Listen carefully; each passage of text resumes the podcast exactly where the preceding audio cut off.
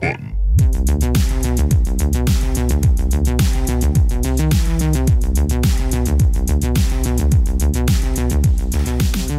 You know what sucks about Disenchantment besides everything?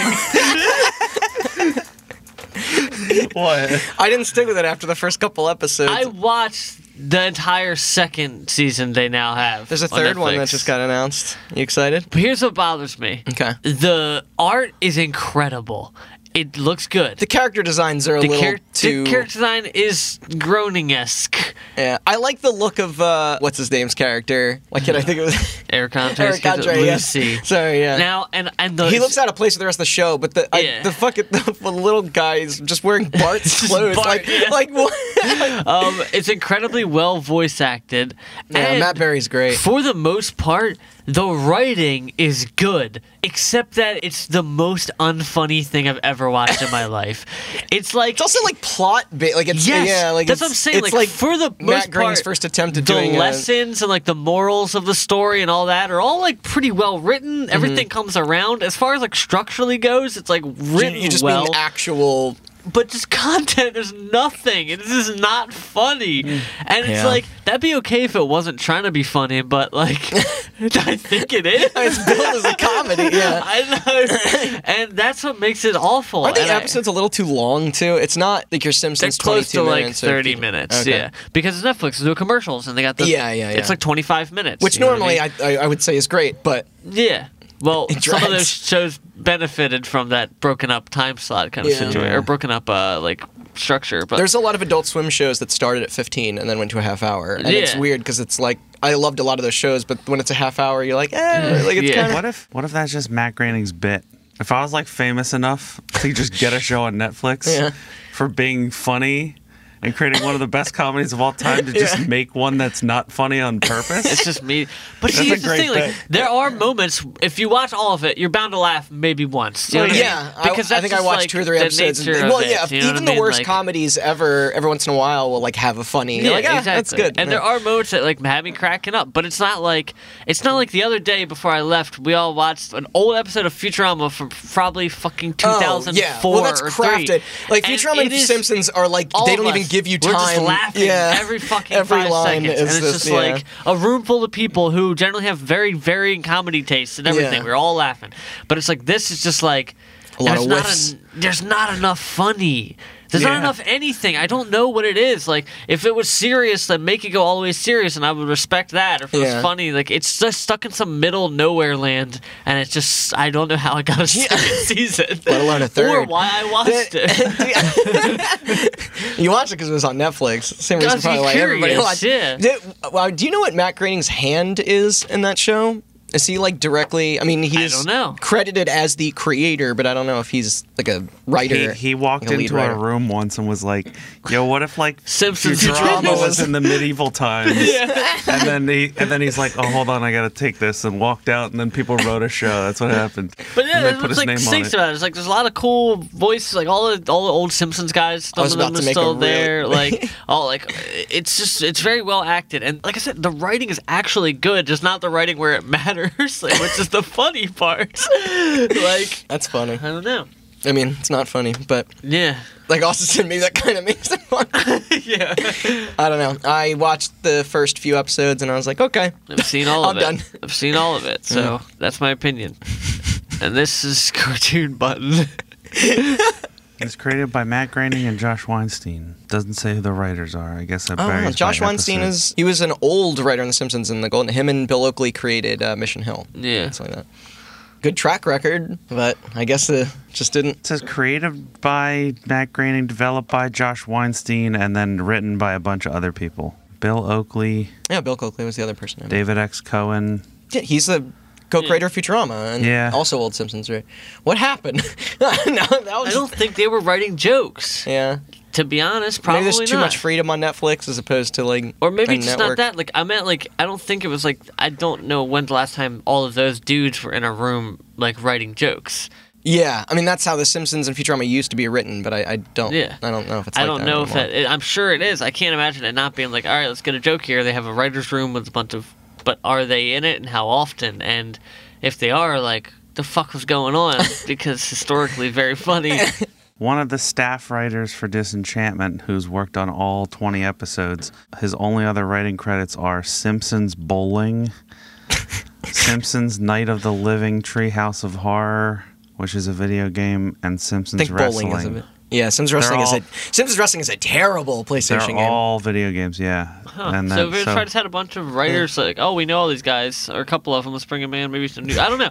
I just like, no offense to those people. They're probably very good at what they do, and they deserve those jobs. Or, uh, maybe I don't know if I'm in a place to say that, but like, Well, I'm speaking still a little bit disappointed. bad games like Simpsons Wrestling, I, good transition. We can use that. Oh, as a master segue. Or the other two wrote we can Gravity Falls and regular show. Those shows are great. I know. Man, really, what did happen? I don't know.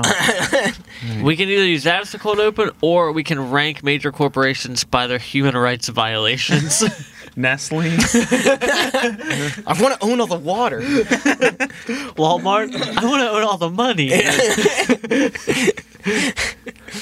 All right, so this intro is actually going to be kind of hard. You've either heard of this game or you haven't. And while we don't usually host topics about super obscure shit, this story was honestly just too bizarre and too creepy to resist. Hong Kong 97, an unlicensed top down, I guess, shooter for the Super Famicom floppy disk attachment system that was mysteriously released throughout parts of Asia around sometime in 1995. What makes this title different, however, in a territory known for many bootlegs at the time, is its notoriously poor quality, intentionally off color political message, and its tasteless inclusion of an actual dead body. For decades, very little was known about the strange origin of the game, including who even made it and how it was even distributed. That was until only last year. I'm about to unravel the tale of something you probably wish you didn't you didn't know about. Cool, that's a good way to. last, last year, what year? Like 2018. yeah. Okay. Yeah, yeah. For for those listening in the future. Yeah. We're, we're not going to be still around by then.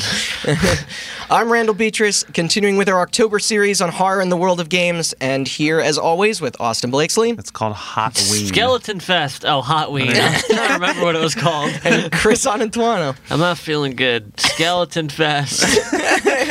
Sorry, Hot Ween continues. Is this the last Hot Ween episode? Or No, we got one No, more. We got one There's more one after this more. one. Oh, After one this more. and then November is all episodes about games. displacing native people. So we're covering um, Custer's Revenge, and wasn't there an ethnic cleansing video game? I think I All mentioned right, that before. continue. Jesus Christ, why do you know all the worst games all the time? if I'm like Randall, I want that game where you're play where you're forced to work in a Nike sweatshop, and you're like, oh yeah, that's uh, I played it. It's- all right, but who's ready for some fucking weirdness? That's what October's all about. It's true. So before we get into the title itself, let's first explain the device needed to actually play it. Otherwise, following this might already be a bit more confusing than it already is. Uh, the Super Famicom was, of course, the Japanese Super Nintendo with virtually identical parts. It looked a lot cooler, I thought. Uh, I like that controller and everything. On the inside, uh, it was the same, uh, despite Yeah. the change in visual design on the outside, as I said Looking cooler. Looking cooler. Dope console and huge deal in Asian countries as well as all over the world. And when something becomes that massively popular, then there's always more money to be made on it, sometimes by unsavory markets. Now, while bootlegging wasn't exactly rampant here in America during the 16 bit era, possibly due to those Nintendo Atari lawsuits involving Tengen and, uh, you know, a generation before scaring everyone off, the same couldn't be really said about Japan and the countries neighboring it. Gaming was an expensive hobby, and the region wasn't particularly experiencing the same economic boom as we were back then. yeah. And I also think that gaming, when it came to America, was like way more consumer culture immediately Totally, yes. than it was sort of this expensive like electronics based hobby. Yeah, you know what I mean? absolutely. That was it was more of a niche thing. We're super into ham radio. well, here it was like video games were like toys back Yeah. then. Like I don't, I don't think it was the same there. And not only that, but some territories like in China and Singapore and Taiwan and the Philippines, many of the options to experience the venture weren't even really available at all. But people still wanted to game, and in order to take advantage of those who maybe couldn't afford a sixty to ninety dollar release every few weeks, or couldn't even get damn copy of Super Mario Brothers 3 in their area if you had the cash. Companies and certain peripherals started springing up to combat this. Products such as the Game Doctor, Super Pro Fighter Q, and for our story today, the Super Wild Card began appearing in the underground markets, all while being advertised as quote unquote backup devices. These attachments, when connected to your Super Famicom, it would kind of like lock in on top, would create a copy of whatever cartridge was plugged in. This way, titles could be easily distributed or even sold across communities that didn't want to bother with importing or just as an alternative to going through the pricey legitimate venues to get new games. Genius. Yeah, if we co- can only still. Oh wait, pirating. Never mind. It's kind of cool. I looked up the, like what these things looked like, and it, it, it like it's bulky. It kind of looks like a super like a Super Nintendo on top of a Super Nintendo, similar to like Genesis's like 32X kind of. But rentals were being copied, copies were being copied, and there was nothing Nintendo could do about it. It obviously violated copyrights, but catching the shit was tough back then, and the Big N didn't really have the jurisdiction in some of the areas where these things were most known to be used in. yeah. Until the future when Nintendo has an actual army. Can't wait for that to The. Nintendo Army. Yeah. Still a thing. It's called Advance Wars. There's They all like, look like uh, that. pointing out, and we've talked about Noclip a lot. Do you watch the cloth map thing? Oh, is that the one where Brazil? Drew? Yeah, goes to Brazil. Yeah, so I know Chris brought up before that, like, the Genesis a was, like, former the- Giant Bomb employee named Drew Scanlon, also known as the blinking white Yes, guy meme. yeah. he's come up on here before. He I has a yeah. YouTube channel called Cloth Map, which is basically like the travel channel but related to video games. Yeah, And in the one episode, he goes down to Brazil. I think it's like games in general. He also does like board and like games and card games. Brazil has these crazy high import taxes. Yeah, Or is it Brazil? I think no, I think it's Brazil. Is it South Brazil? America. Yeah. somewhere in South America has crazy high import taxes. So getting an X, even like an Xbox 360 or a PlayStation It's like 2 there, $1,500 or it's like fifteen hundred dollars. But like before those taxes existed, they were able to get things like the Super Nintendo and the Genesis. Yeah. So there's like an entire market of people making homebrew versions of things like Guitar Yes. Hero that work on the Super Nintendo. You It's s- sometimes they'll pop up on those little mall kiosk things Yeah. too. It's but it, because they found ways to bootleg those systems in country, so it was a lot cheaper to Yeah, do it exactly, than yeah. importing the other. But shit. it's it's actually cool that you brought up homebrewing because that is kind of the base of our Mm-hmm. top today. Like it sounded like there was going to get more into piracy, but we're actually not talking about that this time. This is more about you know making people making their own games. Yeah. See, the uh, Super Hmm. Wildcard and Game Doctor devices that I mentioned earlier also doubled as development units and came complete with flo- uh, like a floppy disk drive, where anyone with the know-how could technically create their own ROMs to play on the console. Arguably pretty cool for those early years. Like you could even rip it to the cartridge and like you know or you could overwrite somebody Have else's your own, uh, cartridge. yeah, Yeah, probably. I guess I assume that's probably what they had to do because it's not like you could get blank cartridges. I Yeah. know when you make repros. Well, I know like- like when when people used to do this in the Famicom days because Famicom had the Famicom disk system, Yes. the floppy disk Yeah. drive, and you could uh, you could overwrite games with you that. You could. They they supported like there were like kiosks. There were kiosks stuff, where you could like rent games and overwrite your floppies with new games or whatever. Yeah, it's, kind So it's they super kind of- ambitious. They right? kind of developed the technology, and then these That's people true. probably just used it yeah, for the 'cause Super Famicom. That predates this. Mm-hmm. The makers responsible for bringing these features into the world of the Super Famicom was the now defunct Chinese electronics company Bung Enterprises, Good name. an absolute. an absolute nemesis of Nintendo during their reign, with the famous manufacturer aggressively pursuing them legally for months and months and months to stop the sale of products Wait, like these. you're telling me that Nintendo beat out Bung for international recognition? I don't even know if they. I mean, their goal was to stop the spread of it more. Like they didn't want it to reach the European market or to come here. and their handheld, the Bung Boy, didn't play well in American markets. But but Nintendo was mostly going after them so that that like crappy knockoffs of their big releases wouldn't get around. They weren't really thinking about the weirdos out there that would birth something like Hong Kong 97 into the scene. So let's get into the, the game kind of itself. For starters, the title itself is identical to an American direct to video action film starring Terminator 2's Robert Patrick and was released a year earlier. While it was said to have in 1997? no in 1995, I think this movie might have come out in 94. Gotcha. And it's just called Hong Kong. No, this one's called Hong Kong 97 as well. Ah, yeah. The movie itself apparently was pretty fairly unremarkable in terms of reviews and sales. Yeah. It did kind of share a similar setting to we're about to discuss, though, with the back of the VHS tape reading about how an assassin kills several high ranking Chinese officials and must get out of the country quickly before he himself is murdered.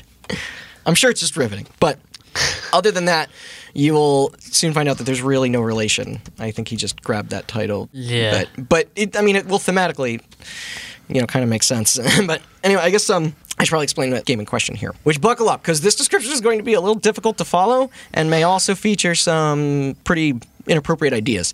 Like I brought up before, parts of it deliberately don't make sense, while other parts are purposely looking to offend. For those that manage to somehow get their hands on this thing, I will dive into that later, don't worry. The first thing you will notice upon boot up is the developer name, Happysoft, the option for multiple languages, including Mandarin and English, surprisingly, and most notably, the music, where in the first two lines of the upbeat children's song, I Love Beijing Tiananmen, will ominously play on a 10 second loop endlessly throughout the entire game without stopping. now, I do have a sample here just to make you guys feel immersed. You ready Is this for- gonna be like Halloween three? You ready for this? Our face is gonna melt.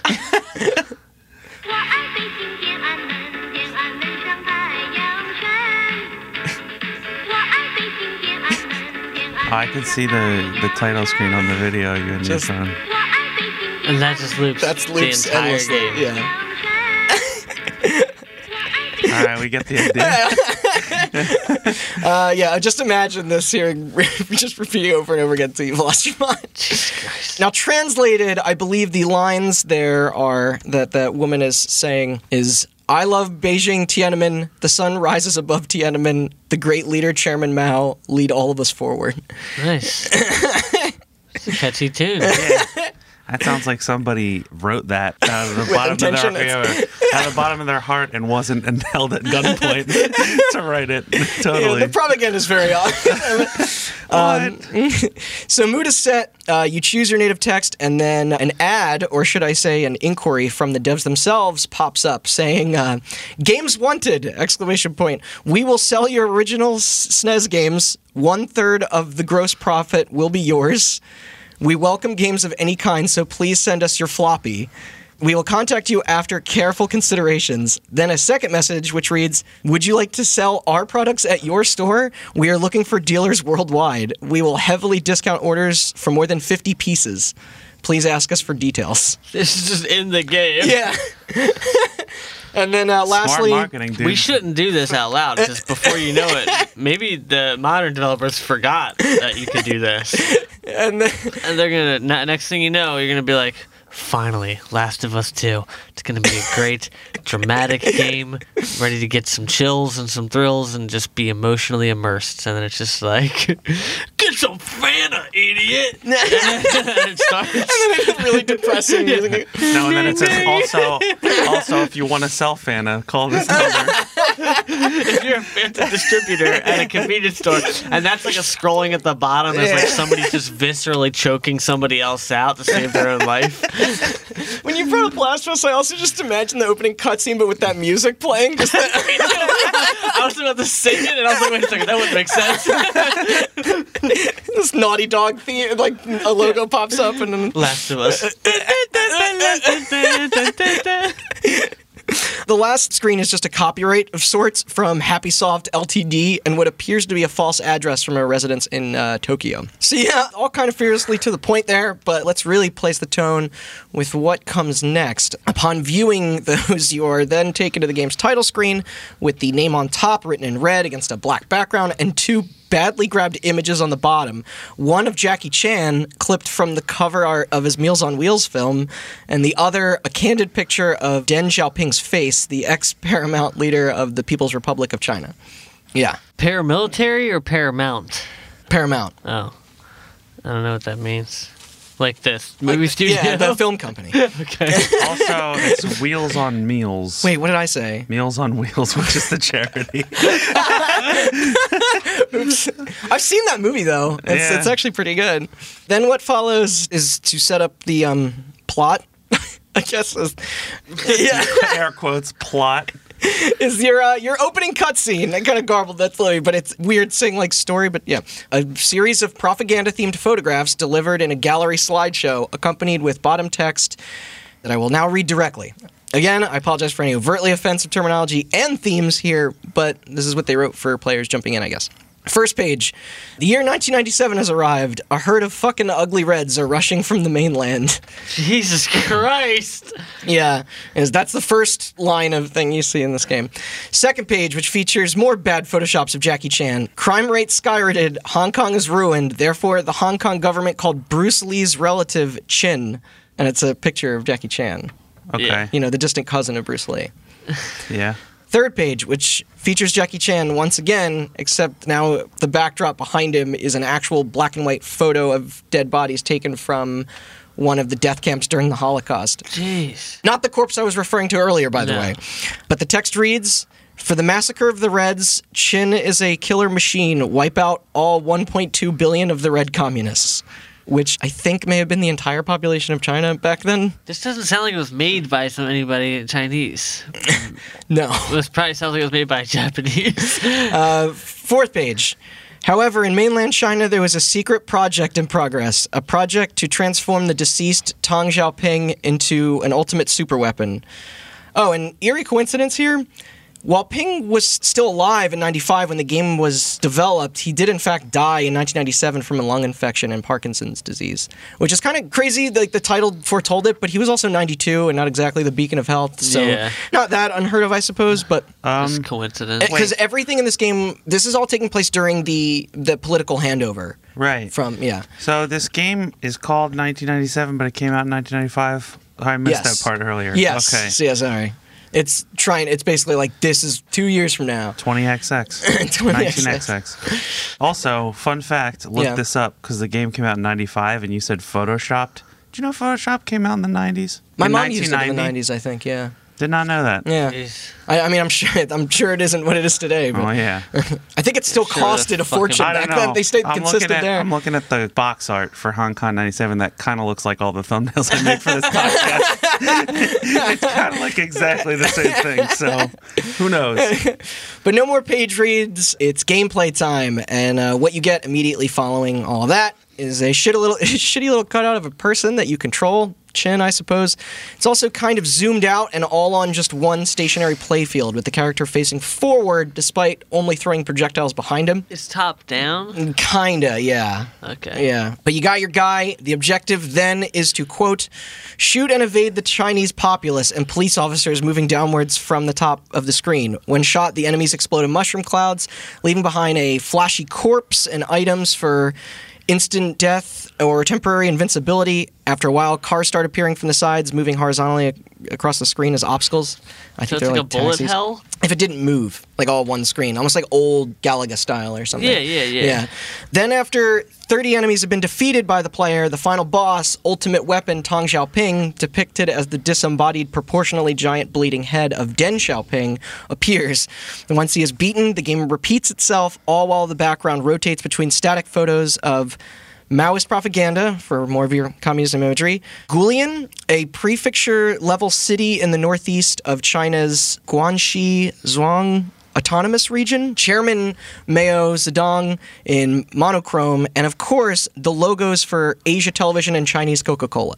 I looked Alright. up. I looked up screenshots, and there's just a picture of a dude shooting other dudes over the Coca-Cola logo. I'm sorry if I butchered some of the those readings, by the way, but.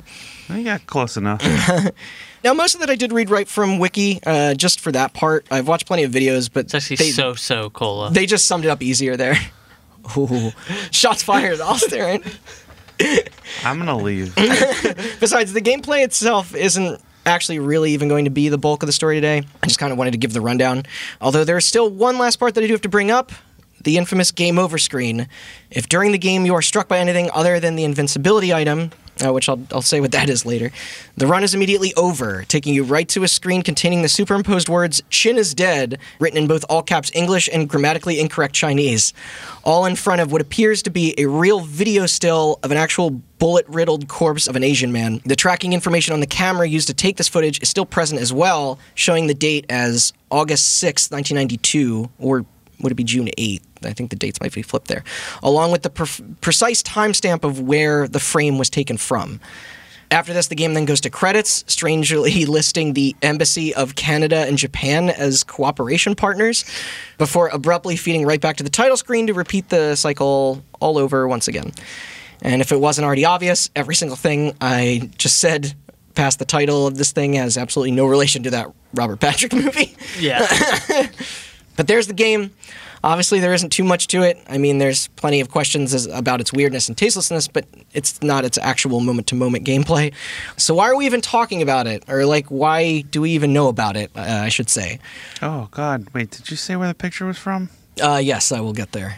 Okay. That was actually the last thing uncovered in the story. okay. Yeah. Okay. That popped. Ooh. Yeah, I know. All right. I'll get We'll- into that. We'll. Get there. All right, I'm mm-hmm. reading ahead. no, it's okay. I had to like make sure that those links were accurate too, because otherwise, otherwise, otherwise that would have felt kind of weird reading. But yeah. yeah. Well, unbeknownst to us in the West, the game actually did have a little bit of word of mouth travel in the East, specifically in Japan and Taiwan, where it gained a small cult following, possibly due to its ROM inevitably being dumped online, labeling its awful quality as kushos, kushoj, which literally translates to us here as shitty game. Hmm. Uh, K U S O G E. There's probably Pronounce the anthem. It apparently wasn't unpopular for underground scenes to form around this, where enthusiasts would deliberately look for crappy products for fun, including anime, manga, and games. Yeah. But that's all over there. Who brought its attention to us here in the USA? It appears much of the newly formed interest and investigation into the bizarre title actually was because of the angry video game nerd. While now I may not particularly enjoy his content or persona on a personal level, uh, Austin is you know, I also holding back. don't like him. Is that what you're waiting for? yeah. he is an extremely knowledgeable figure in the world of games and their more obscure alternative subcultures. He's covered many unusual releases over the years as a content creator, including making videos on lesser known peripherals, foreign impulse, and failed business ventures. I should I should clarify. I don't like his content. I have nothing wrong with the guy. Yes, yeah. as far as YouTubers go these days, that's Yeah. uh, most of his stuff is all centered around the retro. I kind of wish, you know, in 2019 he would just hang up the towel on the tired character of an angry video game nerd. But He I has his own video game. Does it's really? bad. What do you do in it? You get angry at it. You're a nerd. You get angry at video games. I don't know. I didn't play it. Uh, yeah. We I already watched did the hatred episode. On March 26, 2015, he uploaded a video to his YouTube channel. I think his name is James Rolfe, by the way. I, can, I think I'm just going to refer to him as that. 'cause James I- Rolfe is his name. Yeah, Angry Video Game Nerd. It's too long. The, the say video. AVGN. I That's ca- how I guess I people, can that's how that. people abbreviate it I on thought the you were going to say. AVN, and I was going to tell you that's something else. But he uploaded a video simply titled Hong Kong 97 where he showcased and mocked the game. I did watch it, but after the unbearable opening theme song, holy shit. He did explain that it was pretty much only being explored because of the high request from his fans, likely due to its extreme difficulty and bottom of the barrel reception. They wanted to see him get mad, which he did. Again, all on brand. On brand. Yeah. Uh, like before- how we're uh, liberal snowflakes. That's our brand. I just love we're all wearing Christmas sweaters with snowflakes yeah. all year round. Before that, though, he did give a brief Oh, I know summary on would be it. for Halloween. Good Go on. He did give a brief summary on it. Uh, he doesn't go super in depth or anything. He doesn't even note the fact that it was an unlicensed disc release. It's highly possible he didn't know, but it's still a little wonky of a delivery on backstory for my taste. He does, however, still address the mysteriousness of it being the developer's only release, as well as its hyper rarity, considering no physical copy or even photo of one was ever unearthed at this point. I don't know if you're about to get to this, and I apologize if I'm cutting you off. But does he address the game over screen? He does. Okay. So he runs through the game's opening that I described earlier before calling out its preposterous setup and gameplay equivalent of a middle finger. But he does point out that game over screen, hoping it wasn't real, which I was actually a little shocked to see that YouTube never. Uh, They let him show that. yeah, they never attempted to flag the video, considering. He does have millions, yeah. But anyway, he does do a full playthrough saying it can technically be beaten in a matter of five minutes in lieu of its toughness and endless status. Well, then, after going into the uncoincidental nature of the movie with the same name, along with the coincidental, albeit freaky, future prediction of both Xiaoping's death and Great Britain's return of their rule of Hong Kong after 99 years back to China, something the movie heavily featured as a plot point as well, both of which really did happen in 1997. He concludes the video with some jokes, calls it shit, then moves on with the next entry in a series being on a completely different subject as per usual. Except this was by far the most coverage Hong Kong 97 ever got, sitting at just under 7.8 million views Not entirely unheard of for Rolfe, but crazy for exposure to something like this. Yeah. For many, this was the first time anyone heard of its release, and fuck, did the people want to know more. What company in the right mind would make this? How did they even do it? Why did they do it? Who the fuck did the corpse belong to? And was it real? The investigation was on for where this shit post of a game came from. Yeah. And what did the people find? Not really much for a while. Those hunting around for more details in the communities on 4chan and our games and our creepy gaming weren't able to shed a lot of light for a good long time, mostly because there weren't many things to even go off of. Searching for Happysoft wasn't bringing up much. That address wasn't bringing in up much, especially in 2015. Also, not to mention the language barrier between territories only made looking things up way more difficult, which I also had ran into. Many started to believe the game never really was even for sale or created back in 1995 to begin with, while others claimed to have seen it in the wild back in the day. Heavy rumors also began to spread, with some of the more outlandish, of course, being about the featured dead body. Researchers attempted to link the photo to reported deaths on the date pictured, one of which was said to be a documented suicide of a Polish Olympic boxer. Although, considering the wounds, it probably would have made very little sense. You don't Other- shoot yourself here when you kill yourself? Yeah, just you In light your- up your, in your, uh, chest. like- yeah. yeah. Other posters brought up the serious and disturbing question of whether or not this person was ever found to begin with, and that it was potentially possible that the game's creator was responsible for it, a la snuff film. Oh, the, yeah, the creepy. end. Yeah, and I Oh, mean, you that's never, you never know. Maybe that was why they never came forward with their identity afterwards. Regardless, the people pressed on, and wouldn't you know it, some new evidence started to turn up. The first being a supposed actual advertisement for the fabled title itself. And it seemed genuine. This was a crazy discovery when you think that the only information we had before this was through data on the ROM file. Yeah. But yeah, this was shared on Reddit on the Arson Massacre page and eventually fully translated from Japanese to English in 2017, about two years after our Angry Video Is- Game Nerd should- video. Cinemassacre is His- the company that Angry Video Game Nerd. Oh, okay. Should clarify. Is it like a parent channel company? yeah, for, so he started out, I believe, doing movie stuff, and his Was he channel angry? was his channel was called mm. Cinemassacre. Oh, okay. That makes sense as to why his fans would congregate here to Yes, like yeah. yeah. But this post revealed quite some shit. Our first major highlight here does kind of explain its supreme rarity. According to the ad, the game appeared to have been mail order only and priced at 3,000 yen or about 30 dollars 30 US dollars. Shipping included. It makes sense when you think about it as to why this would have never surfaced in a store like ever, ever been carried in one. Then second, it pushes the angle again of an exchange service for pirated SNES cartridges, just like the message in the beginning of the game's boot up. It even mentions the Super Wildcard system. All right, now beyond this, and before we get to the good stuff, there was a full cheeky description for the story and gameplay written here, presumably by the creator, more than what was in that opening cinematic anyway. And of course, it's just as terribly misleading and racist as you would expect. It's also long. But some of the phrases featured are remember, this is Japanese to English full sampling excitement sound from digital material, boss character is huge and mighty, splattering entertainment, game setting of anarchy fear. I like that last one. I don't know. that sounds dope as shit. Does. I'd play if there was like a Steam description with that, I'd buy it. Game setting, anarchy, fear. All right. Yeah. I don't. Kinda Let me get this straight. They said all that. What the game actually is is Yeah. a guy shooting backwards on a screen at Other guys. presumably horrible sprites, and the floor is changing pictures yeah. To various propaganda things Yes. and advertisements. Correct. Yeah. Uh, I don't want to Okay. read. Yeah, you know, anarchy. Yeah. I don't want to read too much past that. There's a bit of calling Chinese people dirty in there that I'm not comfortable with, Definitely You written by a said it, Japanese though. guy. along with more genocide inciting that I'm also not comfortable with. Okay. It's not great, but he does reference Mortal Kombat in it for some reason and points out two things regarding its contents that weren't confirmed before. One, that the invincibility power up I mentioned earlier is heroin, which sure, I guess. Awesome. It's represented by a little hypodermic syringe sprite. I don't know if people haven't figured it out before, but. And two, that the body is real, since all assets in the game are, quote, real ones scanned from real images I use. So that's kind of creepy. Not entirely definitive, It doesn't still. say where it's from. It doesn't say where it's real. from, just that it's real. He's advertising it. uh, like addressing it. Yeah. Okay. But anyway, enough retraining. We need more shit that will lead us to some actual hard evidence. Well, there was delivery info at the end, which I guess you would need to order it. Yeah. There it even explains why they went with the disk system to distribute it rather than make repro carts, which, spoiler, it was cheaper. And that they were planning to make a sequel. Spoiler, it didn't happen.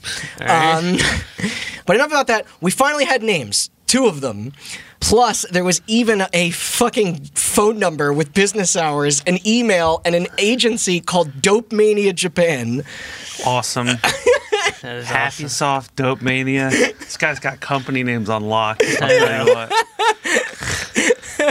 There was suddenly Maybe if it was Dope Mania instead of Bung or whatever uh, versus Bung Nintendo. Enterprises. The Dope Mania Switch. I'd buy that. Would you buy a Dope Mania Switch Lite? No. Uh, still no.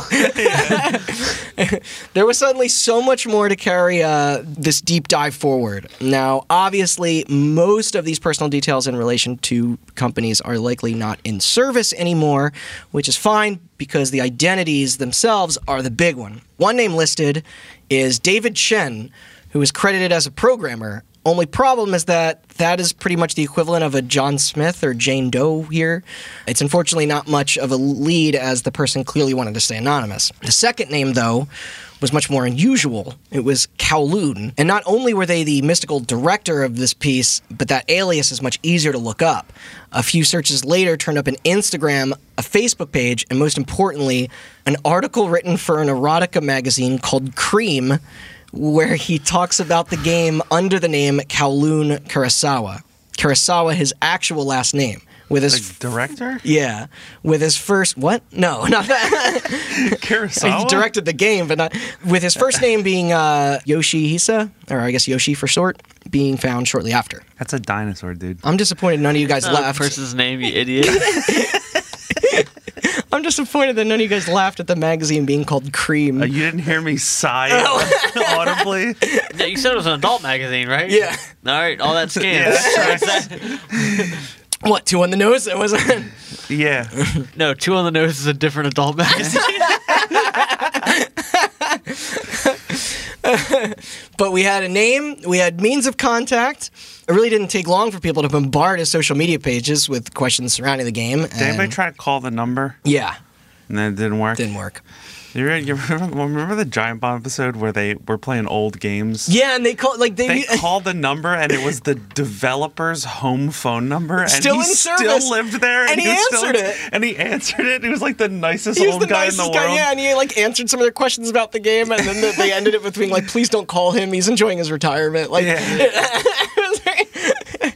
but yeah, he he either wasn't active on them anymore, these pages, ignoring them for a fact, or just annoyed as all fuck and was simply just trying to hide. Either way, nobody was getting the answers they wanted, especially about the body.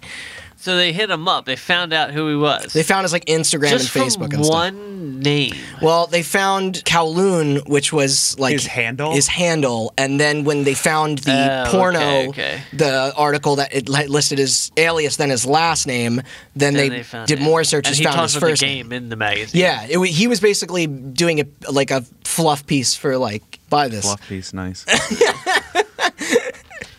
Another adult magazine. These write themselves. At one point during this phase, some of those hunters even brought up the idea of getting the police involved on suspicions of his involvement in a snuff film. You'd hide too if that was true.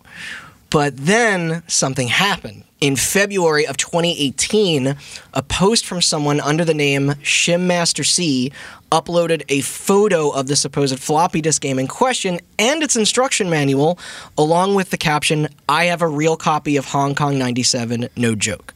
Some folks started leaving comments, were like, no way, while others mostly just made jokes or called bullshit. It looked real, but there wasn't a lot to really base that off of. It was kind of like the Nintendo Play Space Station at first. Anybody could make a mock up. Not only that, Their eagerness for internet fame and Reddit karma was also pretty apparent. The post showed up in our gaming, our creepy gaming, our game collecting, our Nintendo, even other stranger boards dedicated to Japanese and Chinese culture. He wrote that it was the only copy in existence, and users started all scanning eBay with no results. So people didn't really know what to make of it, although they did want to see more. If this person could film themselves actually running the thing, then boom, you'd be vindicated forever Yeah. and have the, an ultimate piece of stupid and fucked up gaming history. I'd be jealous. Remember when I almost bought a box copy of Hatred? I didn't do it, but I thought about it. Yeah, I remember that. But turns out the, the person was not only pretty active on the site, uh, on Reddit, I mean, with loads of gaming related posts over the span of years. A good way to test authenticity of questionable things on Reddit is to check the like backlog of accounts, like as if they were just created or something. Yeah, it's you find a guy who's real racist, and then his last post is just like, "Here's my dog wearing a hat." Like, I don't understand you, sir. But they also had a YouTube channel as well for their gaming content. It being called, um, I really hate this name. I'm sorry, guy. Oh, you don't have to call him out. ultra healthy video game nerd. I think he would prefer if I called him out. I couldn't find his actual name. I tried. I guess he, if he would have shown it more easily if he wanted to. That's fine.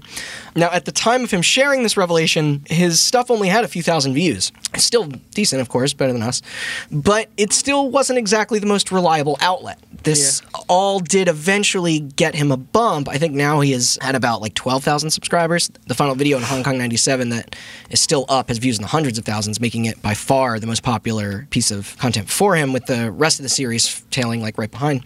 I don't fully know how to feel about this guy, like kind of personally. He comes off a little squirrely and unprofessional. Maybe he just has to work on his like delivery a little bit, but he does address these impressions of him as well, which is sort of endearing. He's clearly making things as an independent voice. He's very passionate. Most of the other videos on his channel are all opinions on retro stuff or about his game collection. It's not my thing, but whatever. He is a vital character in our topic today, and he's got a cute cat. I don't know. I watched a bit of his stuff. It's all right. It's not, you know, I'm not trying to be too hard. He seems like a decent enough guy. So the first video of his proof on owning the Hong Kong 97 copy, this is on February 18th, literally just hours after the Reddit post. He explains how he heard about it, how he retrieved it. I think he heard about it from Angry Video Game Nerd, along with waving the game itself around. His story was that it apparently just appeared one day in a listing on Japanese Yahoo auctions while he was browsing, you know, like you do. Though I guess it's not that out of the ordinary form considering his channel, but you know. he assumed it was fake, of course. The description was sparse, but then he saw the seller's perfect score and starting bid of ten dollars on it, so he figured, why the hell not? If it was fake, who cares? He even said that he would have bailed if the bidding went over five hundred dollars. Uh, That's a lot. Yeah. Well, the auction ended closing at around 320 bucks with him as the sole winner. To his surprise, he got in a couple days and quickly went to tell the internet all about it. At that point, he was only making videos for about 6 months. The response from viewers, they downvoted him to shit. Later, he pointed out that he uh, his overly excited demeanor may have been the major culprit in that. Uh, or not- no, I think it was probably that Reddit's trash. yeah, that too. Not to mention the lack of explanation of how he even obtained it originally. The Yahoo auction news came way later. But he didn't quit there. In order to salvage his new reputation, he posted follow ups, this time with screenshots of conversations with the seller and other deeper details regarding it. It's just that they didn't have the impact he was looking for either. Most people were already soured on the initial vid. This dude is one of the most foulest and most rarest games ever, and nobody was listening. Like, you know, like, Yeah. but he knew it was real. So what do you mean? You, they never had physical copies. You always could just find it online or like through a like. How the would you- ROM was dumped at some point. So if you had an, if yeah, if you have an emulator, you could probably technically play it pretty easily. But all of the information in the ROM would lead you to believe that it came out in 1995. But they couldn't find much evidence that it actually did until like the the ad popped up and which was dated for back then and they're like maybe on. this was real but Yeah. like does anyone have a copy did anyone see it Gotcha, okay. yeah and then him being like I have a copy is like oh shit this actually So did why out he? Okay, maybe you're gonna get to it in a second. Just play it on a video. Because he needed to get a uh, it was a disc system game. So he had to get Oh. yeah. Like you said like the ways to to vindicate himself the the most would be to just show it running but he didn't even know if it worked. So this is when he went to go buy a Magicom disc player to show proof proof that couldn't be faked but those attachments weren't cheap, and you had to order them from far away just to even get them. Plus, the one he got, of which got banged up in shipping, making it unusable. Except viewers weren't buying it. It was all it all sounded too convenient, you know. Yeah. So he decided his last saving grace to get everything up and working would just be to try and get in touch with the man himself, because who would know better? But why would the great Kowloon talk to him? You know, Yeah. he wasn't really talking to anybody else. Honestly, he just figured that if he asked technical questions about the device itself, saying he had a copy, rather than just bombarding him with inquiries about the dead body, Yeah. then maybe he would might actually be interested in responding this time. So, with the help of a Facebook group, his messages were sent out. Like, I think they helped him translate.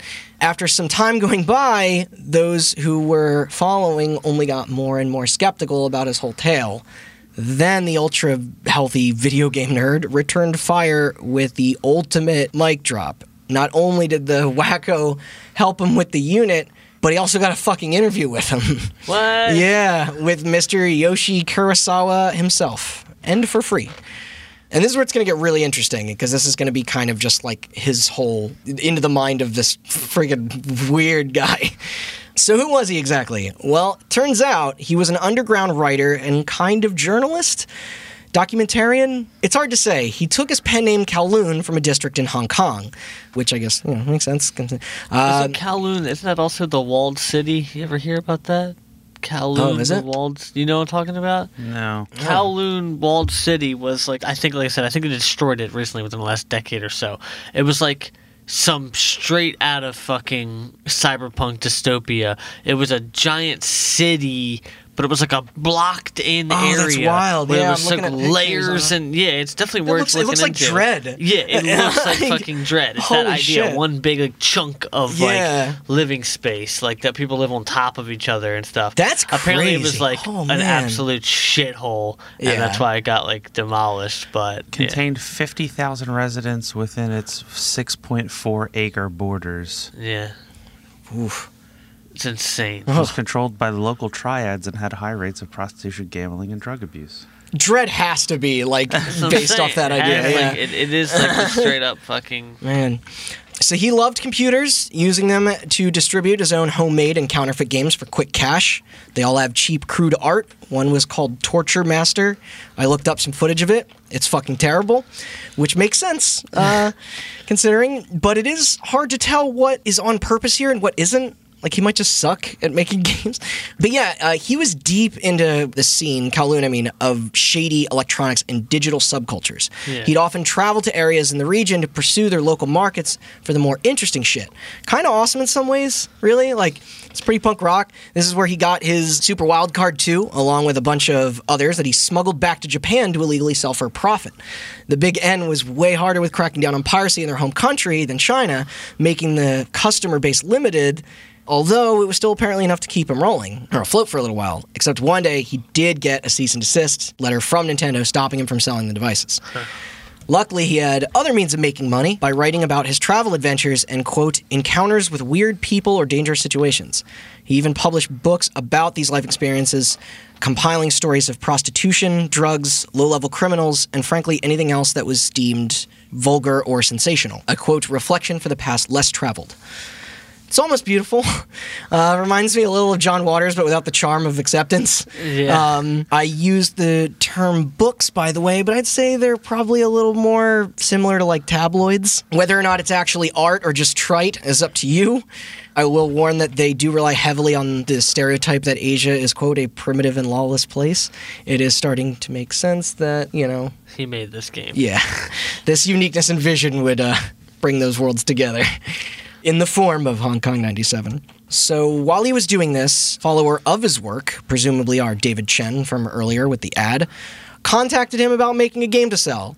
And he was no random fan either. Apparently, he had already been closely involved on some major projects prior, including releases for Square and Enix uh, which would explain some of the anonymity.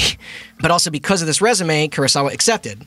Yeah. Seemed harmless enough in any way, right? Like someone from who did work for two of the biggest like game developers yeah, in Japan actually, at the time. I read that that's uh, because of they saw that he worked for both of them. They said, "Hmm, those names sound good together. yeah, let's let's uh, put them together." I'm just Uh, kidding. That's not why they did it. They did it for money. yeah. Oh, yes. Corporate over, corporate takeover. But they quickly became friends. Kurosawa would come up with the idea for it and handle all the art and writing for the game, while our mystery programmer would program. Kowloon could barely program his way out of a computer, let alone a Super Nintendo, a console they chose since it was the biggest in the territory at the time. Anyway, it didn't take long for him to finalize his pitch, which I will now read. Make the foulest, most offensive game the world had ever seen. Ignore copyright laws, ethics, and expectations for game design. Sort of like postal or hatred before they were even conceived, right? Good to know these concepts have existed for forever or whatever. Mm-hmm. Yeah.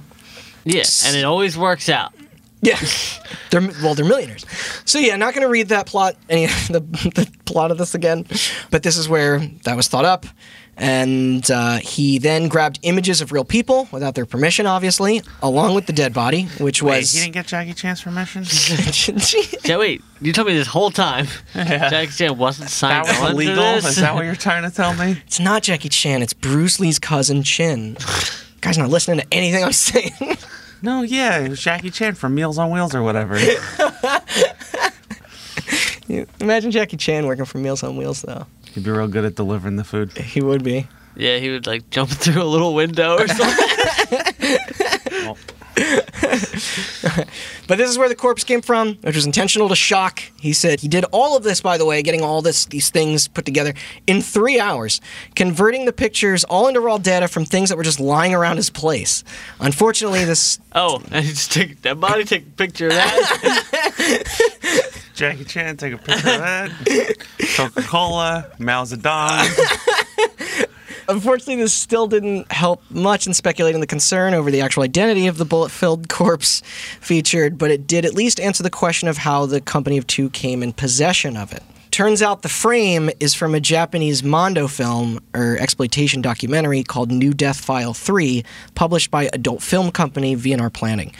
It's supposedly comparable to the Faces of Death or Traces of Death films that we have over here, which yeah, Sidebar, I There's some awful fucking stuff. hate that shit. Oh, I, I like I know footage like what's featured in those are now just on the internet for distribution rather than being passed around with tapes for profit.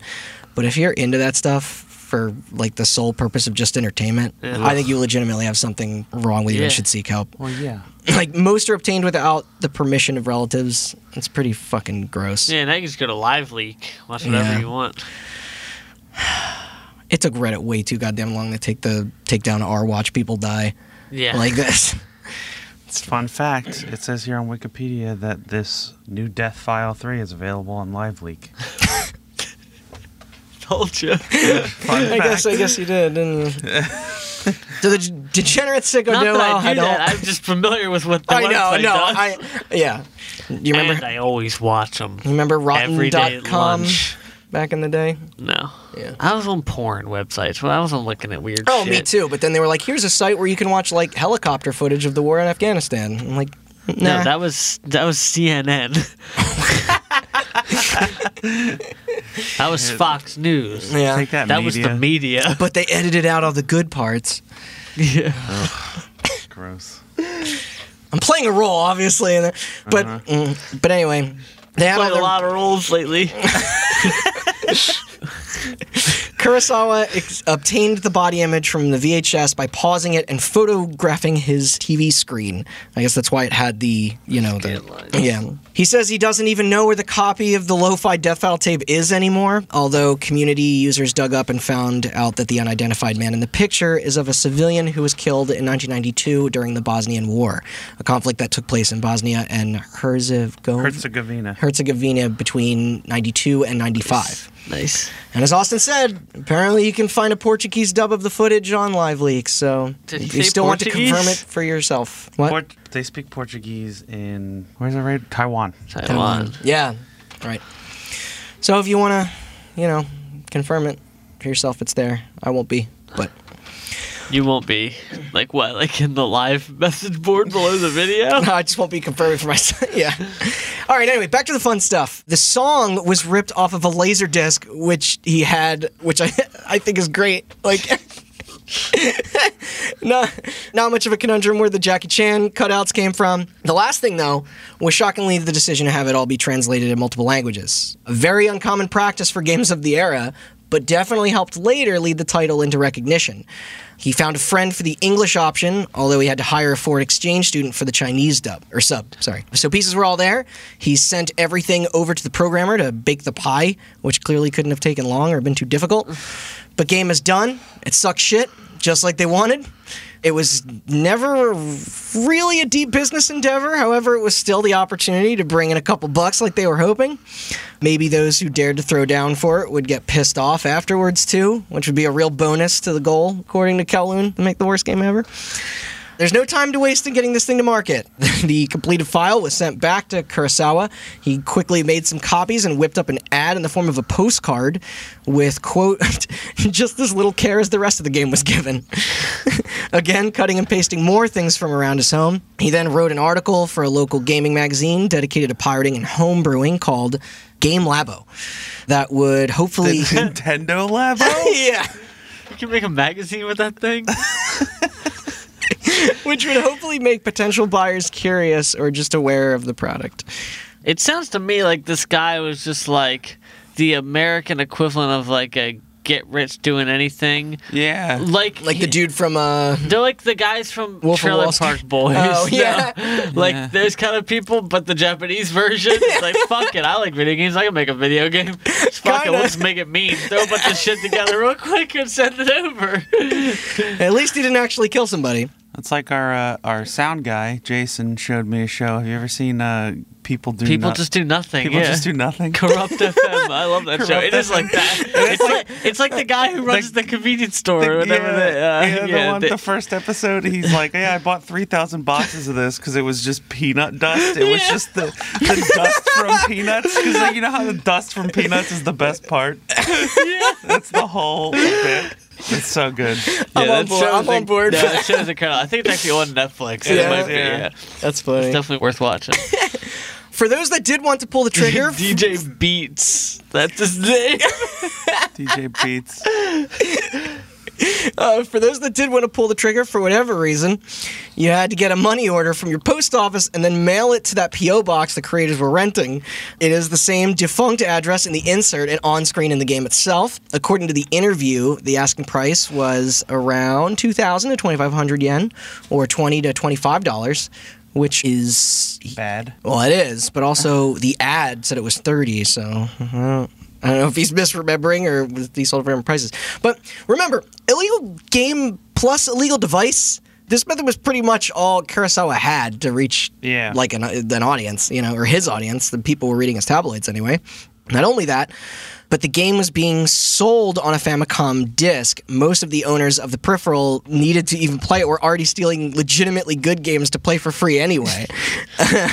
there wasn't a lot of interest in that demographic to take the risk to buy titles, let alone this one. Uh, because of this, order numbers for this thing weren't exactly looking like good out the gate. So quiz time, because I love doing this on episodes that uh, you know where this comes up. But how many copies do you guys think Hong Kong '97 sold? Ninety-seven. 13. 17. It's Between the two. 17. Well, when asked, Kurosawa recounts that it was around 30 copies.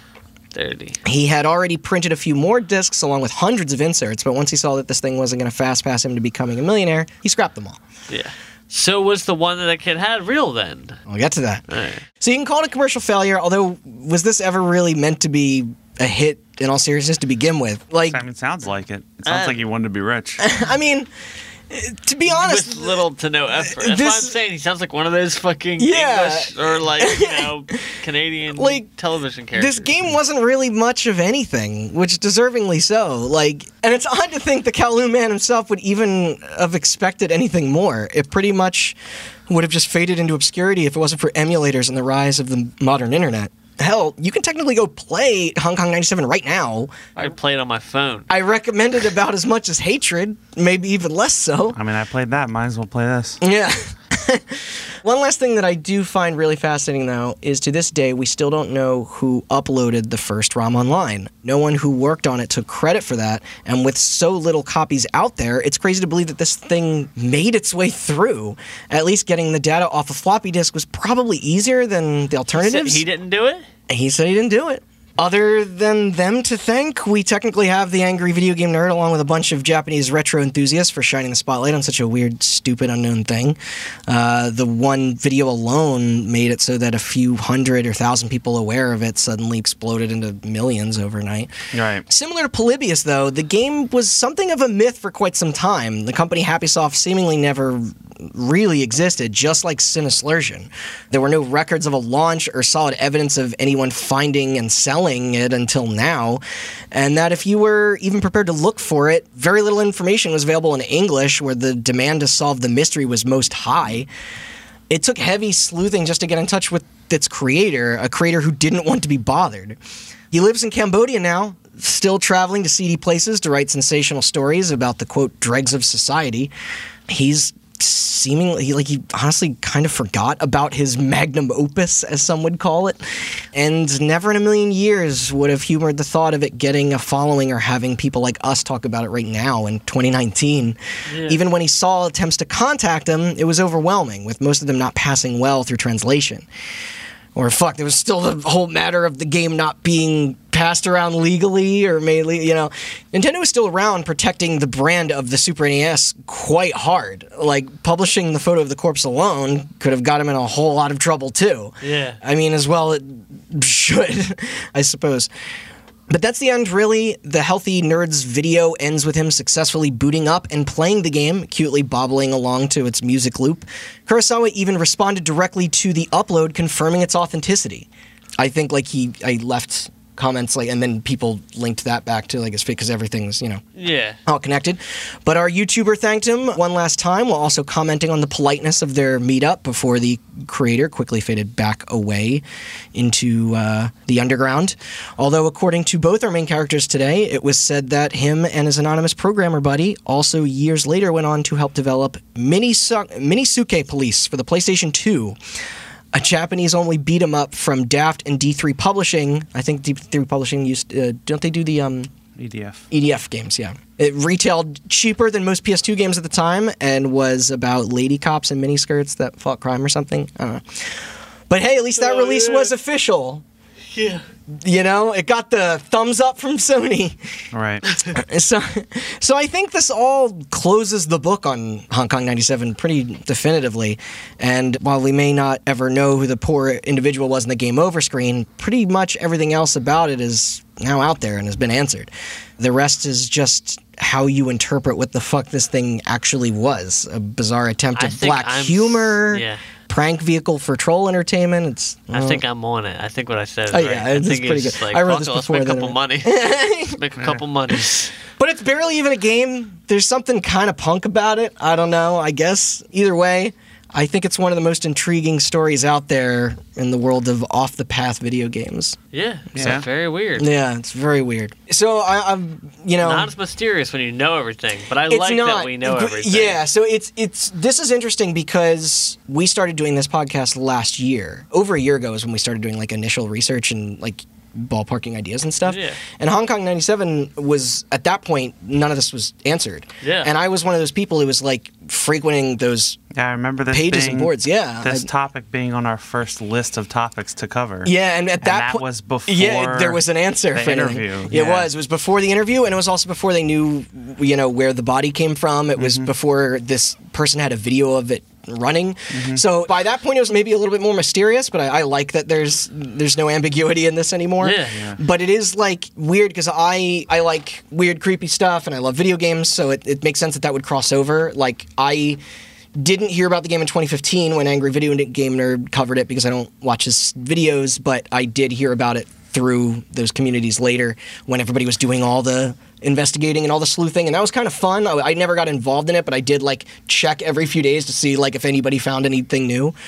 But then i sort of fell off of the story after a while after it seemed like there were dead ends and i wasn't getting resolved or answered and then like i you know popped back in when we were going through our scripts for stuff for october and then realized like holy shit this actually like had closure. like, Yeah. but yeah, that's that's it for today. That's cool. Going on with yeah, our Halloween stories. I, I don't know, like, it's not like I. Mysterious. It's mysterious. I think it fits with the theme. Next week's one is going to be, I There- think, a little more. There are a lot of parallels to Polybius. I mean, you Yes, brought that absolutely, up. There, yeah. if you haven't listened, the month of October we've been doing uh, Halloween Yeah, Yeah, scream, Halloween. scream button. scream button, spooky stories they in were the world of video They were games. definitely both like full fledged, like Yeah, there's unco- if you, uncovering. if you haven't listened to it, go back and listen to our yes, Polybius episode, um, which will be out before this one.